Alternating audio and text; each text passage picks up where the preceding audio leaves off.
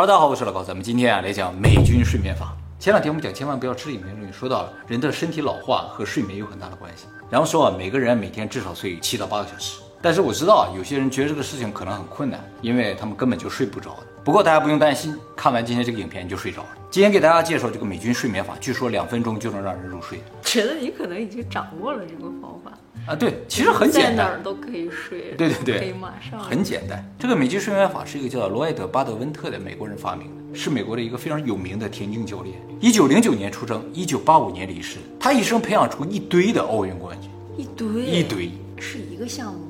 不是哇，好多项目啊，好厉害！尤其是在一九六八年的夏季奥运会上，他训练了三个人，分别在四个项目里打破了世界纪录，获得冠军。这三个人分别就是隆尼·史密斯，他参加的是四乘一百米接力，以三十八秒二四的成绩打破世界纪录，获得冠军。那也得是四个人呀。对，他是其中一个人啊。然后巴德是他一个人的教练。对，巴德就是专门这个史密斯的教练。下一个就比较厉害了，叫李埃文斯。这个人是四百米和四乘四百米的冠军。他四百米夺冠的成绩啊是四十三秒八六，这是人类第一次在四百米这个项目跑进四十四秒，而且他这个世界纪录保持了二十年之久，无人打破。第三个呢就是美国著名的短跑名将汤米史密斯，他当年参加的项目是二百米，最终夺冠的成绩呢是十九秒八三，这也是人类第一次跑进二十秒。这三个人当时的教练就都是这个巴德，不都是一个项目吗？啊，都是跑步了，这 个像男子单打、男女混打、男子双打一样啊，有点这个意思。好，一个项目，巴德在晚年的时候写了一本书啊，叫做《放松和胜利：冠军表现》，里面就提到了这个美军睡眠法。他发明了这个睡眠法，为什么叫美军睡眠法？嗯，对，叫田径睡眠法。其实啊，是因为他以前是心理医生，在二战的时候受聘于美国空军，去为他们解决飞行员的睡眠问题。就是二战的时候啊，美军发现一个大问题，就很多飞行员因为睡眠不足，在战场上产生严重失误，于是就把巴德请来了。巴德呢就自创了一个睡眠法，就是这个美军睡眠法。据说当年美国空军试用了这个方法之后啊，百分之九十六的空军飞行员都能在两分钟之内入睡。而且这个方法不仅晚上好用，白天也可以用，在战场上也可以用，就外边炮火连天、激昂扫射都完全没有问题。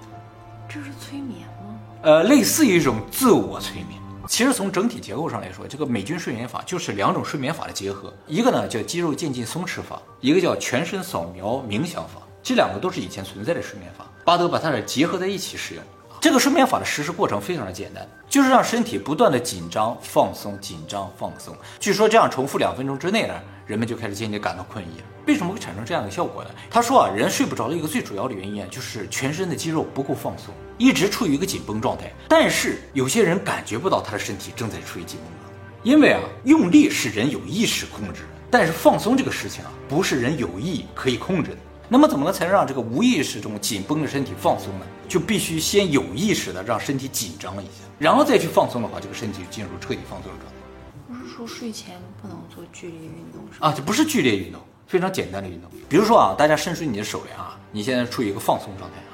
我说你进一步放松，你就做不到了嘛，因为你已经很放松了。你想进一步放松，你也放松不了了。怎么能让它进一步放松呢？就是握紧拳头十秒钟，用力握紧拳头十秒钟，然后再一松开。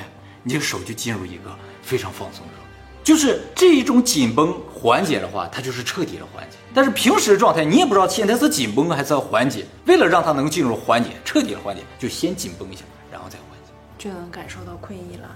啊，对，其实睡不着不是没有困意，很困，但是睡不着。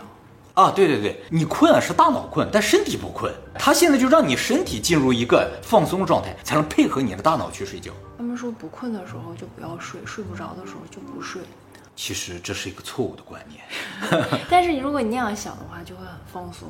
啊，也有可能吧。但是你心理上这个放松不一定能造成你身体的放松。他现在是告诉你如何让身体放松，就说你的身体不完全由你的意识控制。就是不是你想放松就放松，你想紧张就能紧张的啊！你想紧张可能能紧张，但想放松非常的难。而怎么才能真正的放松呢？就是先紧张一下，然后他自己才会放松。那么这个美军睡眠法实际上就是我刚才给大家介绍这个手部的紧张在放松的过程啊，运用到全身上。最先呢从面部开始，人的面部总共有四十三块肌肉组成的，这些肌肉都需要紧张放松一次。你可能不知道这肌肉在什么地方啊？其实你可以做的事情，也就是做各种各样的表情，用力做各种各样的表情，然后再放松，哎，这就可以。但重点呢是眼睛和嘴巴，眼睛啊不要用力睁，是闭眼，用力闭眼，闭上一会儿，然后一松开，这个眼睛这个周围就感觉到有点累，就是这样一种放松感觉。嘴巴也是用力闭一下嘴，然后再松开。对了，这个用力和松开的节奏怎么掌握？就跟呼吸一样，吸气的时候用力，怎么了？吸气的时候用力，复杂。不不复杂，掌握了一下这个技巧的话，就全身都能用了。吸气的时候用力，呼气的时候放松。有很多人用力的时候会想憋气，不要憋气。做完眼睛，做嘴巴，不用做那么多次，做一两次就可以。做完面部，做肩部，肩部啊就是这样，往上耸，用力耸，往上放松。都是躺着完成不不不不，啊？其实当初他设计这个睡眠法的时候，是为坐着睡觉设计的。哦所以肩部你这样的话，一放松，自然是靠重力就放松了。躺床上可能稍微不一样啊，但是差不多了，就是用力一下，然后放松。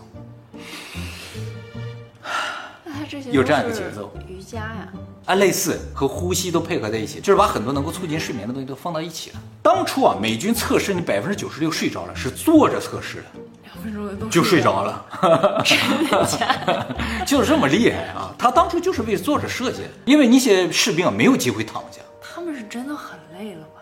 但是就睡不着。就像你说的，大脑很困了，但身体就很亢奋，所以需要这样自己把它紧张一下，然后松开，紧张一下松开，让身体啊处于一种完全解脱的那么一种状态。还有一个非常关键的问题就是不要太用力，太用力的时候有时候会疼，你就会醒了。就是你自己能感觉到了，算是比较用力那么劲儿，大概五成到七成力就刚刚好。肩部做完之后呢，做手臂，手臂要一个一个做，先做你的主手，就是你比如右撇子，你先做右手；左撇子先做左手。手臂也是一样，分两段来做，这一段和这一段。为什么分两段来做呢？就是这段用力的时候手不会用力，松开；小臂用力的时候手就会用力，所以手也会得到一种缓解。这样分开来做，右臂做完做左臂。为什么要分开做？因为啊，它结合了身体扫描法，让你的注意力啊都明确的注意到身体的每个部位，面部、眼睛、嘴、肩、手臂的各个部位都注意到，扫描一遍，注意力都集中在身体上了，就不会想一些不开心的事情，有的没的事情。据说呢，通常一般人做完手臂啊就会产生困意了。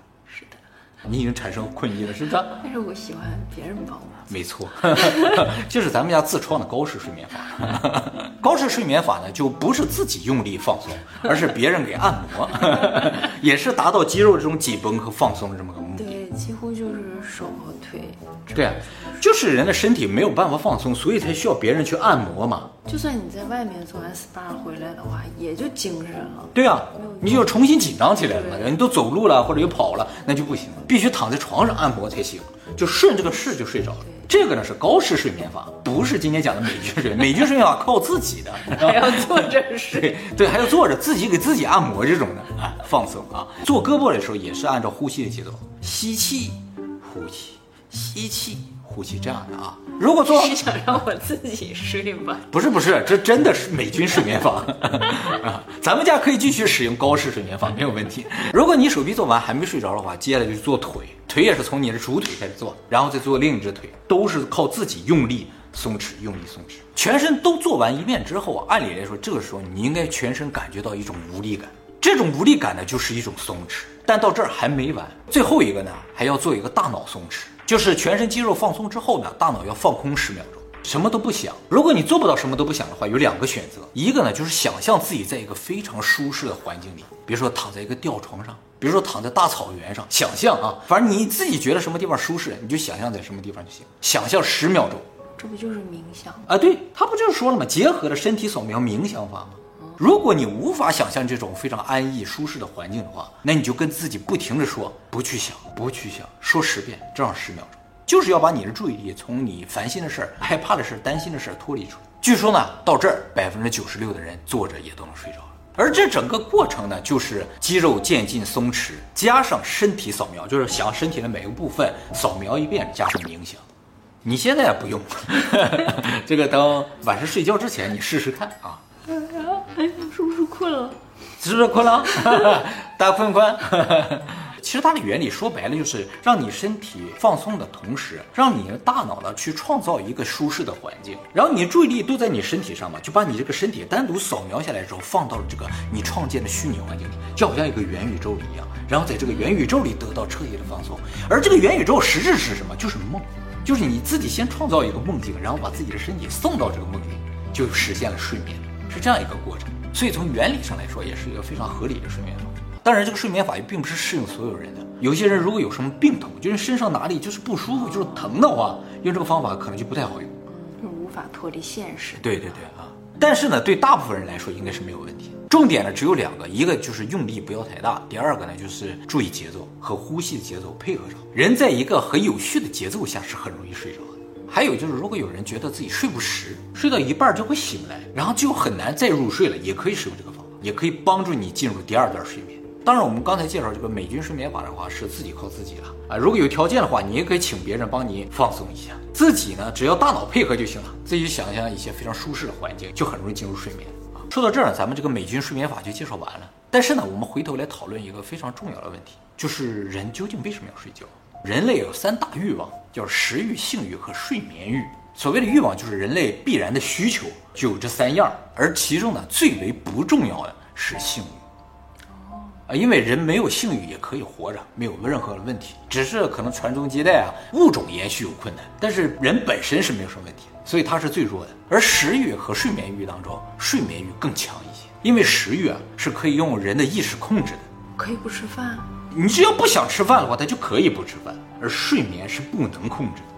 就是我想让自己不睡觉，可能做不到。就是你可以绝食，对，你可以绝食把自己饿死，但是你不可以绝睡把自己困死，不可能的，到最后你就睡着了嘛。原因就是睡眠这个欲望不完全由你主观意识控制，它有一部分由潜意识控制。我们以前在人类极限影片中也介绍过，说人类不睡眠的最长记录是十一天，是上世纪六十年的时候，一个叫兰迪加登纳的美国高中生创造了这个记录。最终那个人呢，就是过了十一天突然睡着了。这个挑战就结束了，所以睡眠可以说是人类最根本、最根本的一个需求。但是大家仔细想想，这事儿有点诡异，因为人作为一个自然界里的动物吧，物种啊，每天有八个小时处于一个睡眠的状态，就是一个极度危险的状态。你不觉得这很奇怪吗？其实这个问题大家可能也都没有意识到，就是你每天有八个小时是处于一个完全没有防备的状态。比如说你的仇家要干掉你，每天都有八个小时的机会，对不对？你没有防备啊！当然，我们可以锁门了。自然界的动物就不能啊，它们也得睡觉，每天可能会有几个小时没有防备的状态，这不就很奇怪吗？按照达尔文的自然进化论的话，这种东西就应该被淘汰掉，就是要睡觉的动物啊，最终就应该被淘汰，不要睡觉的动物才应该存活下来。为什么现在普遍的动物都需要睡觉？这不符合进化的理论呢？我们现在的人类啊，如果你把它扔到非洲大草原上，它可能连一天都活不过。不是因为找不到食物，而是被狮子吃掉了。你需要睡觉啊！我不睡觉，它就不吃我吗？你你可以躲起来了，你可以看看狮子在什么地方，不去狮子那个地方。但是你一旦睡着了，就完全无防备了。而且如果没有睡眠的话，我们就有更多的时间玩啊，享受生活，对不对？而且现在社会里边有很多事故都是因为人犯困而引起，哦，是吧？你如果没有睡眠这个东西存在的话，这些事故也会减少。所以怎么看啊，都觉得睡眠这个东西的存在很不合理。但是偏偏地球上大部分物种都需要睡眠啊，有的长有的短而已。尤其是人类吧，一天需要睡到八个小时，三分之一的时间都在睡觉，就显得更不合理。事实上，这个问题一直困扰着所有的生物学家，他们都想解释这个问题，但是到现在为止都没有一个确切的说法。以前出现过一种说法，算是比较合理的，就说目前已知啊，就是人在睡觉的时候，有些记忆呢会被固定。哦，你讲学习效率。对对不对，我讲过啊，就是对生存有必要的一些信息很重要，它就会在睡眠的时候固定到你的大脑里，那成为一个清晰的记忆。这样的话就更加有利于生存嘛。比如说肌肉记忆，还有一些和情感相关的记忆，比如说吃到什么非常好吃的果子了，你就会记住这个东西在什么地方。第二天起来的时候也会立刻就找到那儿。而且大家也知道啊，有些人经历过一些恐怖的事情就睡不着觉，比如说看恐怖片啊，吓得睡不着觉。为什么睡不着？就是大脑不想把这个恐怖的经历记下来，所以它不能让你困，是吗？啊，因为你一旦睡着了，你就记住了，就会产生心理创伤和阴影，所以你受伤的时候也睡不着觉。它不能让你记住。但是我们在以前的影片说，你受伤了千万不要睡觉，哎，因为你一旦睡觉的话，你这个运动损伤就会被记录下来，你就再也不敢去，比如说抓单杠了，不敢去跑步了。不是我看恐怖片就很容易睡着，因为你没有感觉到真实的恐怖。当你感觉到真实的恐怖的时候，大脑就会把你这个睡眠功能给它停掉，说不能睡，不能睡，睡咱就记住这事儿了。你最好忘掉它之后，咱们得继续睡。所以大家如果感觉到自己睡不着啊，往往可能是白天经历过什么特别糟心的事儿，或者特别恐怖的事情。悲伤的时候也不要睡觉。对，这个悲伤的情感会被记录下来。失恋的时候也不要睡觉。对，刻骨铭心嘛。那应该喝酒吗？失恋的时候？吃糖、吃甜的东西是可以的。这个甜的东西啊，会分泌多巴胺，然后还会分泌一些其他能够消解你的痛苦、促进你幸福感的东西。其实糖，我就跟你说吧，啊，算了，不说这个了。说你说糖啊，其实就是一种毒。毒品，呃呃，这都给说出来啊！这个以后我们专门做一篇给他讲解啊。如果你经历了什么非常恐怖的事情，睡不着的话，就说明大脑判定这个事情有碍你的生存，所以故意让你睡不着。那如果单纯的为了固定记忆，就让人类睡八个小时，有点太长。你可啊以就睡一个小时、两个小时固定一下。对对对，所以说啊，有点牵强嘛，觉得这一定不是睡眠必然存在的一个理由。这个睡眠既然在所有动物身上都存在着，它一定有一个大家都需要的这么一个理由。那么根本原因究竟是什么呢？后来出来了一个特别有力的说法，就是在二零一三年的时候，美国著名的研究性大学罗切斯特大学医疗中心的院长、丹麦著名的神经科学家麦肯尼德加德在科学杂志上发表了一篇论文，称睡眠呢有可能是大脑清除脑内垃圾的这么一个机制，也就是一种洗脑机制。当然，这种洗脑并不是意识洗，就是这单纯洗大脑里边的物质上的垃圾。是这样，他们发现人类在清醒的时候，就是大量使用大脑的时候，这个大脑由于新陈代谢，就会产生一些垃圾，主要成分呢是一些有害的蛋白质。而这些有害的蛋白质当中，有一种叫做贝塔淀粉样蛋白，这个蛋白质在阿兹海默症患者的大脑中大量的发现。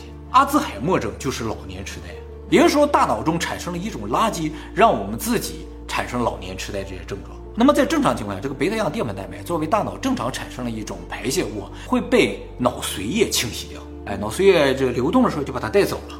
那么为什么阿兹海默症患者的脑内会存留这些蛋白质呢？其实是这样的，就是人在醒着的时候，大脑细胞就会膨胀，它这一膨胀，细胞和细胞之间的距离啊就没有了，这脑髓液啊就流不进来了，它产生这些垃圾啊就一直留在这些缝隙里面，冲洗不掉。人在睡觉的时候，脑细胞就会缩小，它不工作了嘛，这个缝隙就产生了，脑髓液就流进，就可以把它们冲洗掉。那睡眠充足的人就不会老年痴呆吗？对，老年痴呆为什么会在老年发生？就是因为老年人啊睡眠都不充足。我们在千万不要吃那个影片里提到，其实跟年龄无关，每个人都需要睡到八个小时，但是老年人睡不到八个小时，他以为他自己睡四个小时就够了，其实不够，就是清洗的还不够。有挺多成功的商人啊，他们都睡也很少哎，啊，对睡得少也很精神啊，对，够用。有些人是这么强调的，但通常这些人都不长寿的。就是他们可能在赚钱上、事业上很成功，但是会不会老得老年痴呆这个问题上，他们就是不知道的。为什么很多成功人士他会鄙视睡觉？因为他们认为睡觉是在浪费时间。啊，像那个爱迪生也说了，现在的人都睡太多，我才不会睡那么多的，我死后可以永远的睡，所以我活着的时候要更加的努力。他大概是这么个意思啊，他是这样一个人啊，他最后活到了八十四岁。但事实证明啊，他在年轻的时候确实睡得很少，但是到老的时候，随便找个地方就睡了。拍到他很多在草地上睡觉的照片，就是其实他是想睡就睡。他说他享受睡觉那个过程，他在睡觉的时候也在思考，他自己说的，说也在想很多的事情，发明一些东西。说明啊，他不是不在睡，而是他一直都在睡，只是告诉你们，你们的睡觉是没有意义的，我的睡觉是有意义的，是这样一种感觉。哎，所以大家也千万不要轻信，说自己能够睡得很短就能保持精力旺盛。你可能在短时间内能够保持精力旺盛，但是代价就是大脑里边一直有垃圾存留，清洗不掉。而最终呢，到老的时候，你就会发现你比别人都先老年痴呆。你可能也发现不了了，别人就会先发现你老年痴呆，是这样。所以睡八个小时之后，人的大脑就干净了。早上起来为什么精神就好，逻辑清晰，大脑就灵活？就是因为大脑已经没有垃圾了。而人干完一天活，等到晚上的时候，基本上都是傻乎乎的。所以睡眠绝对是必要的。就是说，我们如果一直醒着的话，就不会被老虎吃掉；但是一直醒着的话，就会傻掉，就是这个意思。傻到什么程度啊？就我刚才说了，就是有人挑战多长时间可以不睡觉，最终记录是十一天嘛。他在这十一天当中啊，有医生把他的所有状态都给记录下来了。据说第一天他早上是六点钟起床就开始了这个实验啊，从第二天开始他就已经开始出现各种症状了。最先出现的是视觉上的问题，在第二天的时候，他的视线已经无法聚焦了。第三天的时候呢，他的性情变得有些急躁，并经常说自己有点恶心。哎，对，睡不够的时候是会恶心，对不对啊？然后他说他想出去走一走，结果出去发现啊，他分不清红绿灯，他真的出去走了。走了啊，因为他觉得这可能会坚持的更久一些，后来就再没出去了啊啊，因为他分不清红绿灯啊，非常危险了。第四天开始，他的注意力就无法集中了，并产生了一定的幻觉，说自己呢是职业的橄榄球选手。第五天呢，他就产生了片段化的幻觉，就是这个幻觉都不是完整连续的啊，没有逻辑了。第六天啊，他看世界已经变成二维的，就是看什么东西已经看不出立体感了，什么东西都是平面的。那他还能记住自己在接受挑战？可能能记住吧，只是他没有睡着了。而且呢，在第六天的时候，还发现他已经无法控制自己的身体了，就是啊，自己做一些什么动作已经不能够完全实现了。还有就是他无法进行一百以内的加减运算，让他一百减七，他就算不出来。第七天开始，他的口齿呢变得不清晰。第八天呢，他的发音变得困难。第九天呢，无法进行正常的思考，一句话说不完。第十天，他的记忆力和语言能力明显下降。第十一天，他的记忆力和语言严重下降。第十二天，挑战结束，睡着了。这个过程就说明啊，他的大脑里一直在存有这种垃圾，而这个垃圾不断的在阻碍他的思维，这就是一个老年痴呆的加速版。老年痴呆不就是这样一些症状吗？只是他把它加速在十一天之内了。那他这十来天不睡觉对大脑造成的创伤，会通过第十二天的睡觉弥补回来？哎，他这弥补回来了。他第十二天睡了十四个小时，醒了之后完全康复了。那没有什么后遗症？据说没有任何后遗症。当时是有非常顶尖的这种脑科学专家去对他进行检测，说是完全恢复了。那就是说补觉也是可以的呀。对，所以当时一度认为，就说人啊可能能坚持十天不睡觉，然后睡一觉就全补回来，有过这样的想法。就为了证明这事儿对不对，在一九八八年的时候又做了一次实验。由于在这个挑战的时候已经发现啊，人类会出现各种各样非常奇怪的症状，就觉得这个实验很危险。在一九八八年的时候就没有拿人做实验了，拿老鼠做的实验，用了十只小白鼠啊。给他们放在一个圆盘上，这个圆盘啊，它自己在这转，这小老鼠啊就在上面走，就睡不着嘛，让它走，吃东西也在这个圆盘上，喝水也在这个圆盘上。如果它不走了，就把这个圆盘沉到水里，哦，它就在挣扎呀，啊，你就醒过来了嘛，就让它永远保持清醒的状态啊，看它能坚持多久。结果这些老鼠都在两周之内死亡了，死因呢全部都是感染症，就是发现啊，他们时间长了不睡觉，就会渐渐免疫力下降。结果有一点点细菌就感染各种各样的疾病，身体开始溃烂，最终就都死了。后来就为了证明说这究竟是睡眠引起的，还是本身它就有疾病引起的，为了排除这个干扰因素啊，又做了一次这个实验，也是十只老鼠，也是一样的环境，唯一不一样的就是这一次当这老鼠出现各种各样症状的时候，我们都会对症下药。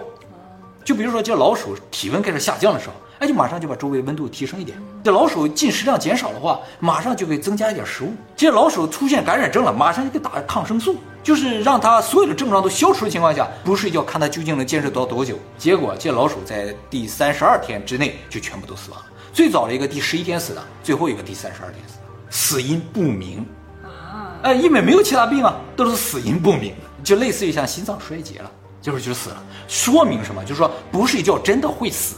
这是一个必然的需求，不是说我们十一天不睡或者多坚持几天，只要把大脑的垃圾清除干净就没事儿，是一定会死的。好，我们来总结一下，就是睡眠对所有人来说都是必须的。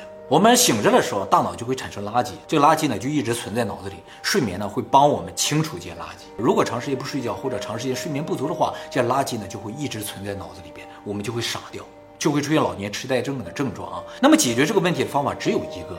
就是睡眠，没有其他任何东西可以替代睡眠。这也就是为什么睡眠在生存淘汰当中没有被淘汰的原因，因为它对我们所有生物来说，对我们所有生物的大脑来说都是必要的。所以现在还在熬夜看影片的你可以去睡了。如果睡不着的话，就尝试一下我们之前提到那个睡眠法。还睡不着的话，可以试一下老高睡眠法。